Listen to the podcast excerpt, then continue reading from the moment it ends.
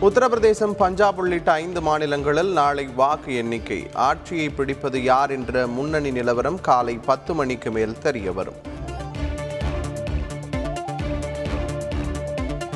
முதலமைச்சர் ஸ்டாலின் தலைமையில் நாளை மாவட்ட ஆட்சியர்கள் காவல் அதிகாரிகள் மாநாடு. மூன்று நாள் மாநாட்டில் அரசு திட்டங்களின் செயல்பாடு சட்டம் ஒழுங்கு குறித்து ஆய்வு.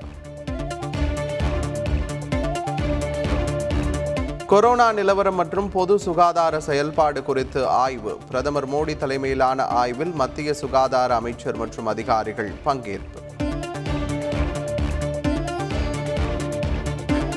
ஆற்காடு அருகே பள்ளி சுற்றுச்சுவர் இடிந்து விழுந்து விபத்து. ஒருவர் உயிரிழப்பு ஆறு பேர் படுகாயம்.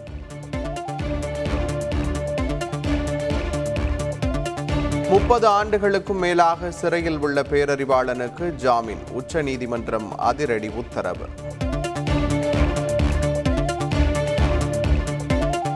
ஜோலார்பேட்டை காவல் நிலையத்தில் மாதந்தோறும் பேரறிவாளன் ஆஜராக வேண்டும். நிபந்தனை விதித்து உச்சநீதிமன்றம் உத்தரவு.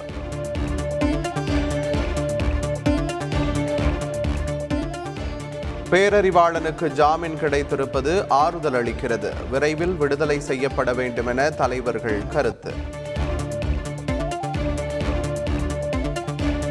பேரறிவாளன் வழக்கில் உச்சநீதிமன்ற தீர்ப்பை ஏற்றுக்கொள்கிறோம். தமிழக காங்கிரஸ் தலைவர் கே எஸ் அழகிரி கருத்து.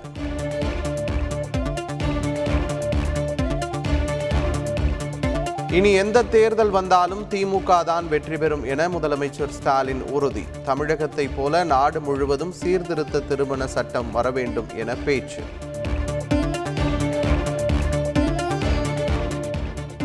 தென்னாப்பிரிக்காவில் செஷல்ஸ் தீவு பகுதியில் கன்னியாகுமரி மீனவர்கள் முப்பத்து மூன்று பேர் கைது. எல்லை தாண்டியதாக கூறி செஷல்ஸ் தீவு கடற்படை நடவடிக்கை.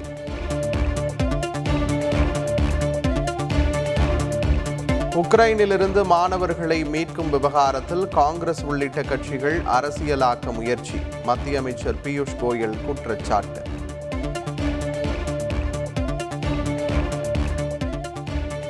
இந்திய மருத்துவ மாணவர்கள் விரும்பினால் தங்கள் படிப்பை ஹங்கேரியில் தொடரலாம். பிரதமர் மோடியிடம் ஹங்கேரிய பிரதமர் உறுதியளித்திருப்பதாக தகவல்.